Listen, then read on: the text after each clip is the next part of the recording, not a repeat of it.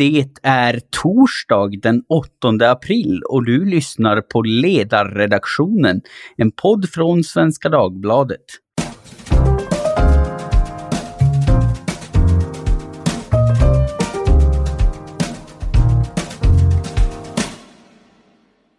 Jag heter Jesper Sandström och idag ska vi prata om skandaler och hur de påverkar synen på och framtiden för politiker och andra makthavare.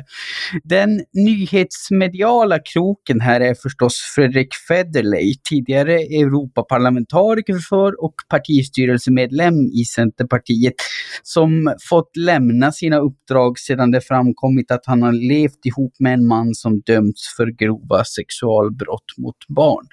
Och han har nu på ett kanske något oväntat sätt hamnat i det mediala strålkastarljuset igen, sen han har gått ut med att han ställer upp i kyrkovalet. Och Många menar, kanske rätteligen, att, att uppståndelsen är överdriven, att det är felaktigt att tala om det som en politisk comeback om han nu ens blir invald eftersom det han då har makt över är väldigt små lokala kyrkofrågor i Gagnef. Och jag såg någon på Facebook jämföra det med att man knappast skulle tala om comeback om en skandalsänkt tidigare chef för ett stort byggföretag sen blev ordförande för en liten bostadsrättsförening. Men alldeles oavsett det så tänkte jag att det kunde vara lite intressant att tala om varför skandaler ser ut som de gör, om vissa drabbas hårdare än andra och hur man går vidare efter en skandal, hur man gör för att återupprätta förtroende. Och själv har jag inte lyckats ackumulera någon omfattande erfarenhet av skandaler, vare sig på ett personligt praktiskt plan eller teoretiskt, än så länge i alla fall. Så med mig för att diskutera det här har jag två kloka och i det offentliga livet bevandrade personer. Mia-Marie Hammarlin, medieforskare vid Lunds universitet. Hej Mia-Marie! Hej hej!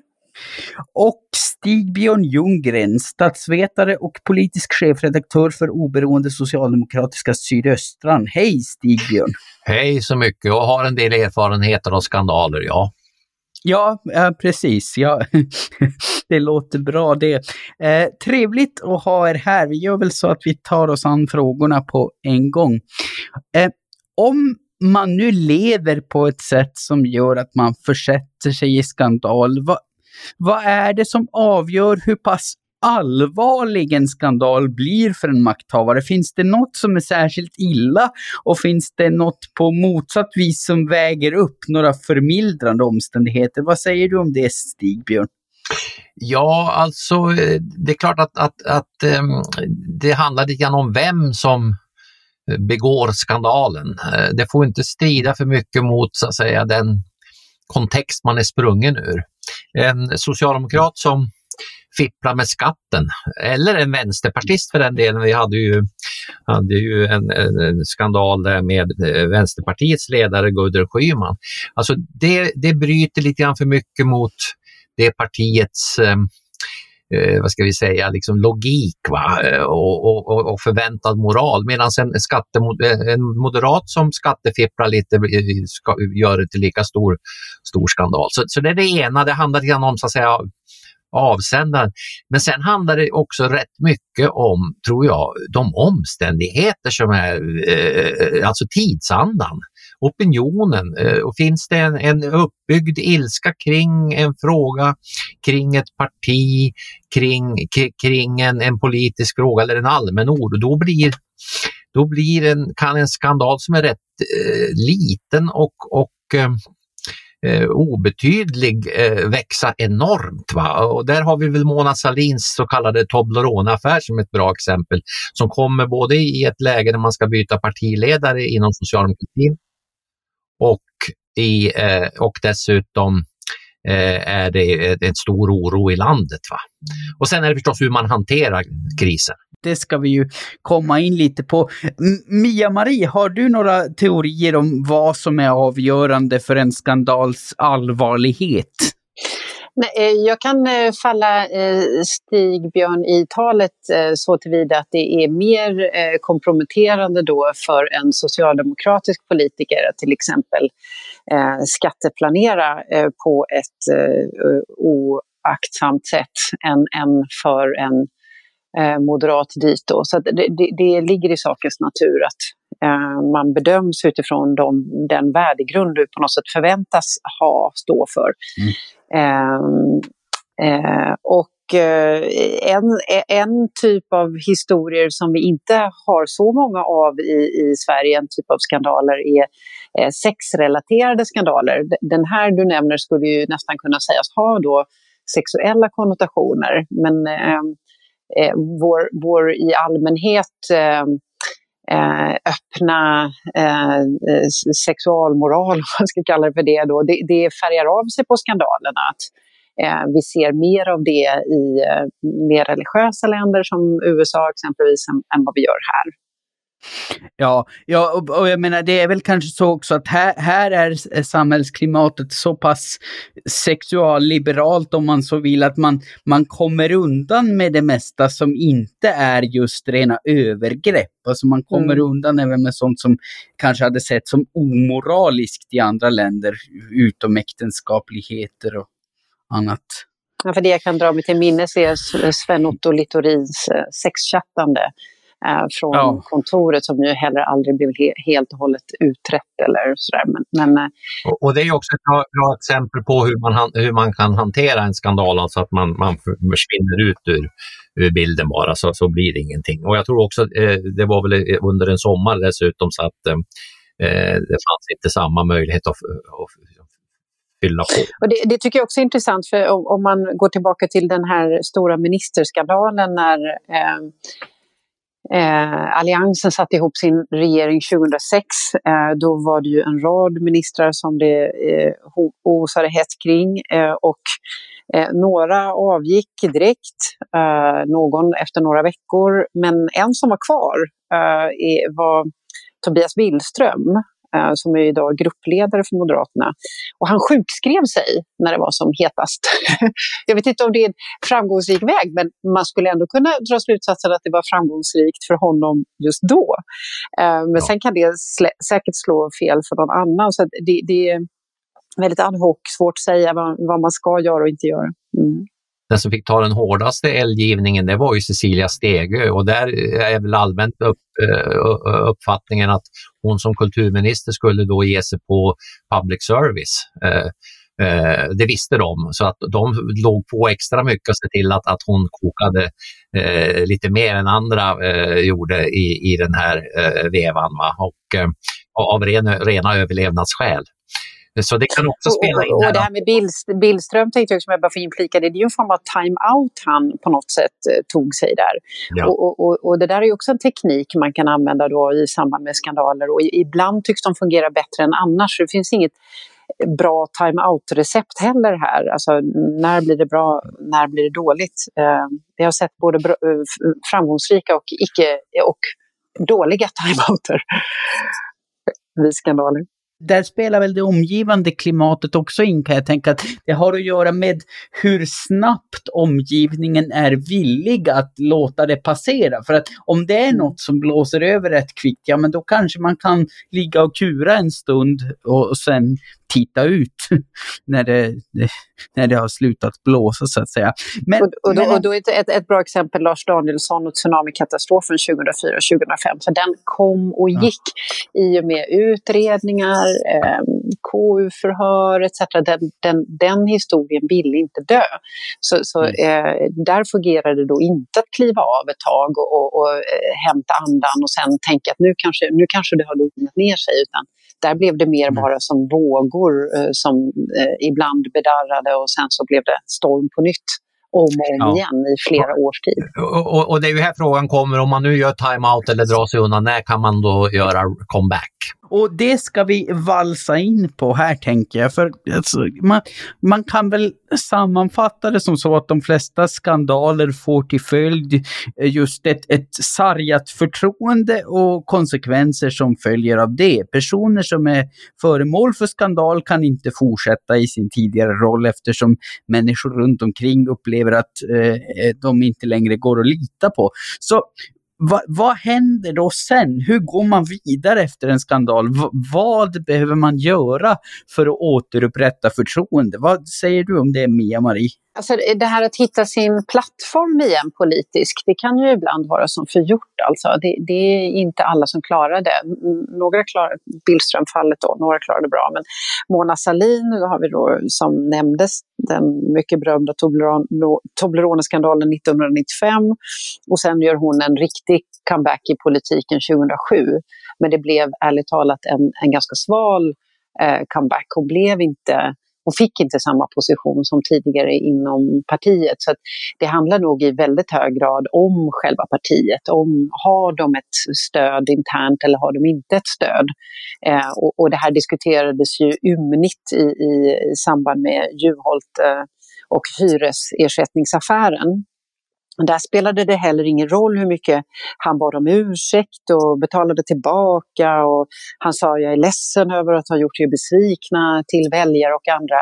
Eh, men det tycks bara ha försvagat honom. Eh, annars kan det ju verka ja. rimligt att man, att man försöker göra rätt Eh, efter att ha gjort fel och det har avslöjats. Men, men det är inte alltid förvånande nog en, eh, eh, en, ett framgångsrecept. Så, sen om man ska säga att Håkan Juholt har kommit tillbaka i politiken, ja, kanske delvis. Och här kommer ju en annan faktor in, eh, alltså när det gäller hanteringen av, av en skandal. Så det som, det som Juholt föll på det var ju att han han internt inte kunde bibehålla eh, förtroendet var dels på grund av sina brist på ledarskapsegenskaper, dels på att LO eh, var rätt irriterad över att han hade försökt lura dem och det gör man inte.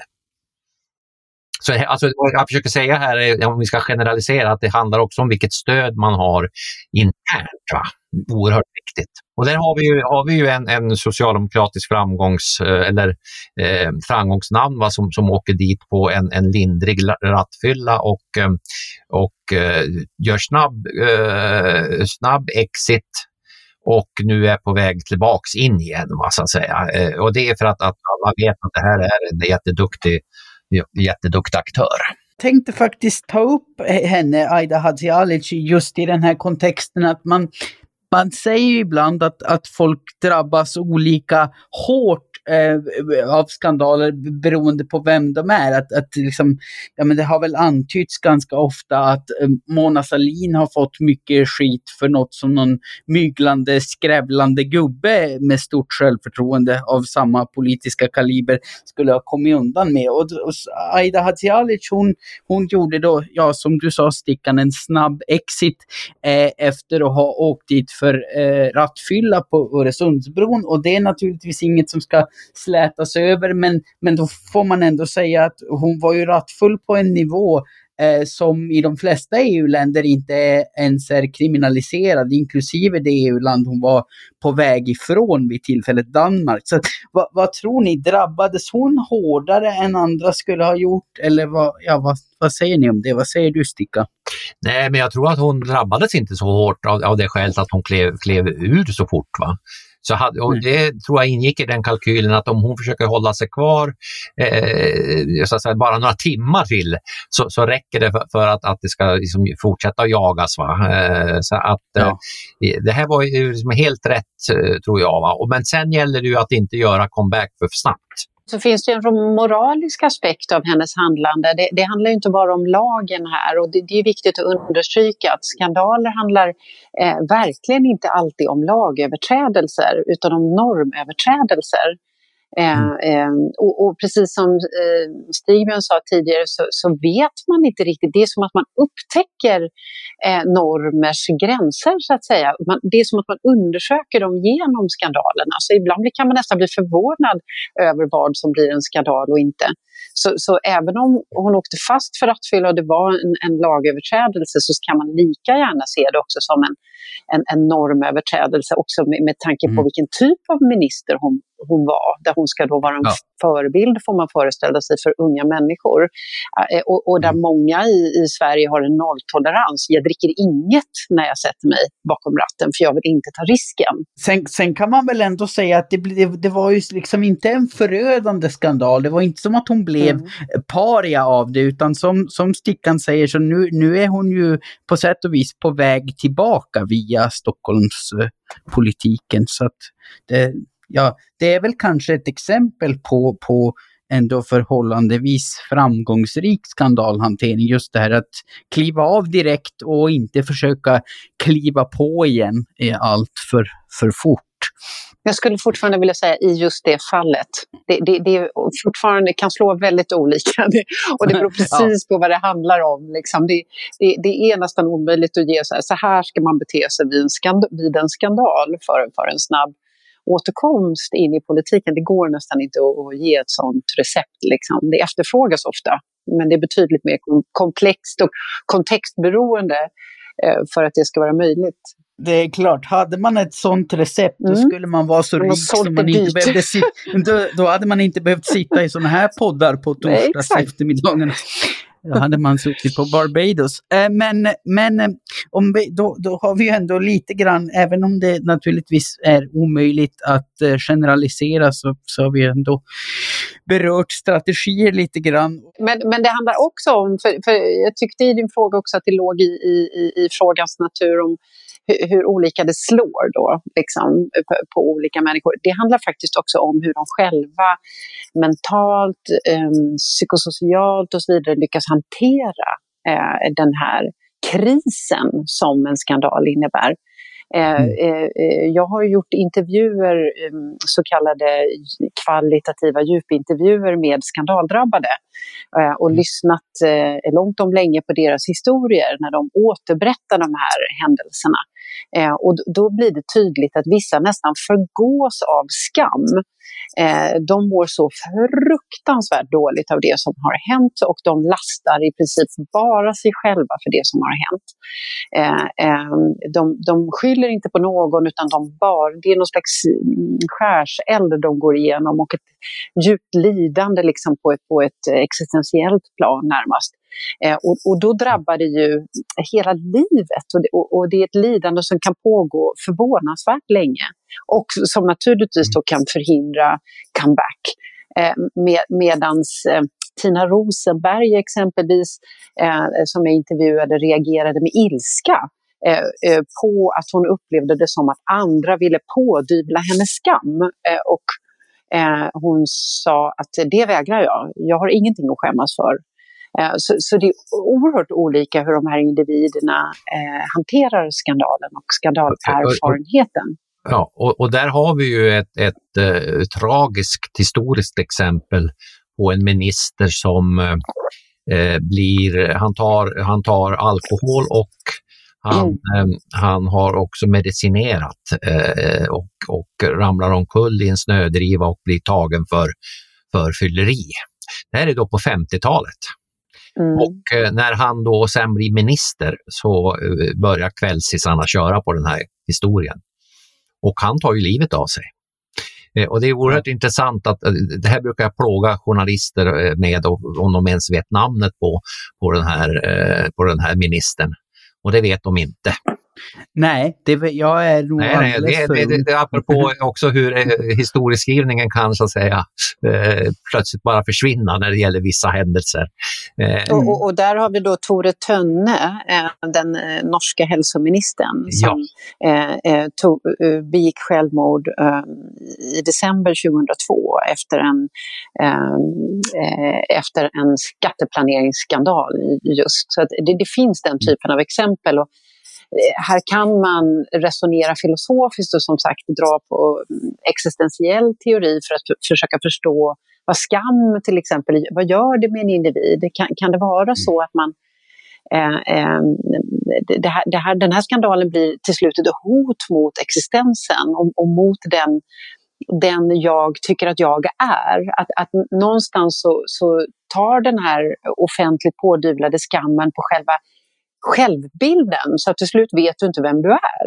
Och, och, och det, kan, det kan utlösa en, en djup kris i, i människors liv. Och, och här, här, finns andra intervjustudier med skandaldrabbade från just Norge som visar att politiker är inte speciellt mycket bättre rustade för att hantera detta utan i skandalen eh, eh så, så blir man bara människa så att säga. Eh, i, I synnerhet om du då också tappar stöd eller människor drar sig undan ifrån dig. För det här är ju en so social och kulturell räcka av händelser som, som är en skandal. Det är ju det är inte bara det vi läser i medierna utan det handlar om hela vardagslivet för de här personerna. Ja. Ska vi berätta namnet på den här ministern? Ja, gör det. Folkbilda. Ja, han hette Sture Henriksson och var en duktig kille från LO var kom han eh, och, och blev då det hette transportminister då, om jag minns rätt, va? kommunikationsminister kanske. Men det var det bara en väldigt kort tid. Ja, ja nej men det där, det där är ju viktigt att påminna om, för jag menar det är, det är ju alldeles uppenbart så att, att mediedrev eh, till och från går alldeles överstyr på, på ett sätt som får fruktansvärda personliga konsekvenser. Och det är klart att man, ingen vill väl egentligen att en annan människa ska må dåligt och lida. Det, men samtidigt så kan jag känna att det där, det blir ju en svår fråga journalistiskt därför att det är väl också så att ja, men vissa, vissa saker, ja, men exempelvis grova sexualbrott eller våldsbrott eller annat som utsätter andra människor för fara, eh, rattfylla om man så vill, det, det, det behöver väl vara förenat med en väldigt stark skam därför att det är en sorts social sanktion som gör att människor avhåller sig från att ägna sig åt det. Så det är ju, det är ju ändå en balans. Och, så, och, som forskare är man ju alltid där, å ena sidan och andra sidan. Så du, du, har, du har ju rätt i det avseendet. Och det, det finns de i min bok också som hävdar att eh, eh, det kan vara nyttigt att skämmas. Man kan behöva stå där med skammen och be om ursäkt och så vidare. Men, men jag tycker samtidigt att man ska komma ihåg vilket oerhört starkt vapen det här, den här skammen är. I synnerhet när skandaler pågår under väldigt lång tid. För det gör de ibland. Mm. Ja, jo, nej, nej men det, det, det, förtjänar, det förtjänar definitivt att, att påminnas om. Jag tänker bara att man i samma andetag måste påminna om att det, bety det betyder inte att vapnet alltid ska läggas ned. För att då, då, mm. då kan det bli också ett sätt för skrupelfria personer att säga att nej men oj, jag mår så dåligt just nu och då, då blir alla rädda och backar och, och så kommer någon som inte borde ha kommit så lätt undan kanske gör det. Men som sagt, det är, det är en svår fråga. Jag arbetade för eh, några år sedan som eh, lärare, undervisade på ett universitet i eh, södra Indien. Eh, och, och, och, där hade liksom skandalerna blivit så, så många, så omfattande, så stora. Det rörde sig stora eh, belopp många gånger rent ekonomiskt, att det var hisnande.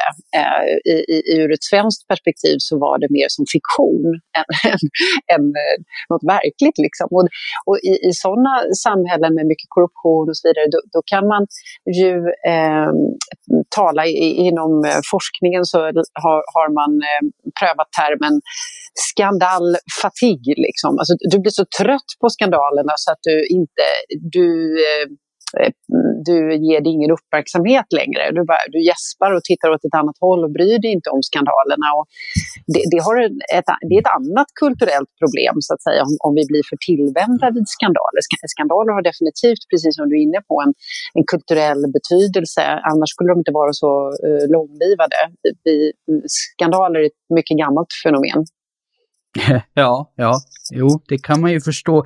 Eh, jag tänker då eh, innan vi, vi börjar runda av för dagen, det är ju som sagt svårt att, att uttala sig om vad som funkar och inte, men jag, jag, är ju ett stort fan av att lyfta även dåliga exempel, så jag, jag tänkte att jag skulle fråga er också att eh, okej, okay, det kanske är svårt att säga vad, vad man ska göra, men finns det något exempel på vad man inte ska göra. Något exempel mm. på vad folk har gjort i helt missriktade försök att återuppbygga förtroende. Vad, vad säger du om det Stigbjörn? Ja, det är ju att eh, man eh, ljuger. Mm, exakt, man behöver inte, man behöver inte säga hela, man behöver inte säga hela sanningen. Men mm. man, man, får inte, för ibland vet inte journalisten allting. Eh, men däremot ska man ju inte ljuga.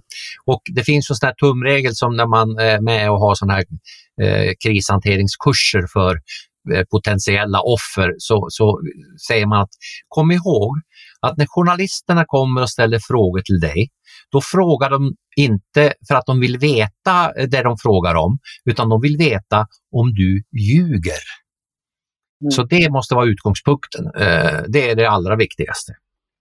Ja, ja och vad säger du Mia-Marie, är det så? Ljug inte, punkt slut. Ja, Ja, det var exakt det jag skulle säga också. Ljug inte, tala sanning. Sen, sen, kan man ju välja vilka delar av sanningen man ska hålla sig till och vad man ja. så att säga, vill avslöja. Men att svara nej på, på en, en, en, en undersökande fråga så att säga, som sen visar sig att, att där det avslöjas att man har ljugit, det enbart förvärrar situationen. Och då, då, finns det, då är det point of no return. Det är väldigt svårt att komma tillbaka efter en, en, en bekräftad lögn så att säga. Sen så blir det väl, mynnar det väl till sist ut i någon gråskala det där också, att inte berätta hela sanningen. För att mm. man, man kan väl ibland så att säga eh, på ett till lögn gränsande sätt eh, undanhålla bitar av sanningen.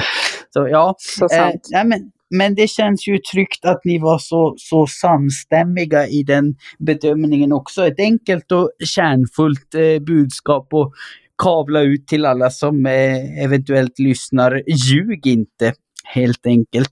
Men eh, med det sagt så eh, får vi väl börja runda av för dagen och jag hoppas att ni som har lyssnat eh, har blivit lite klokare i den här frågan. Det känner jag definitivt att jag har blivit. Stort tack får jag säga till Mia-Marie Hammarlin och Stig-Björn Ljunggren.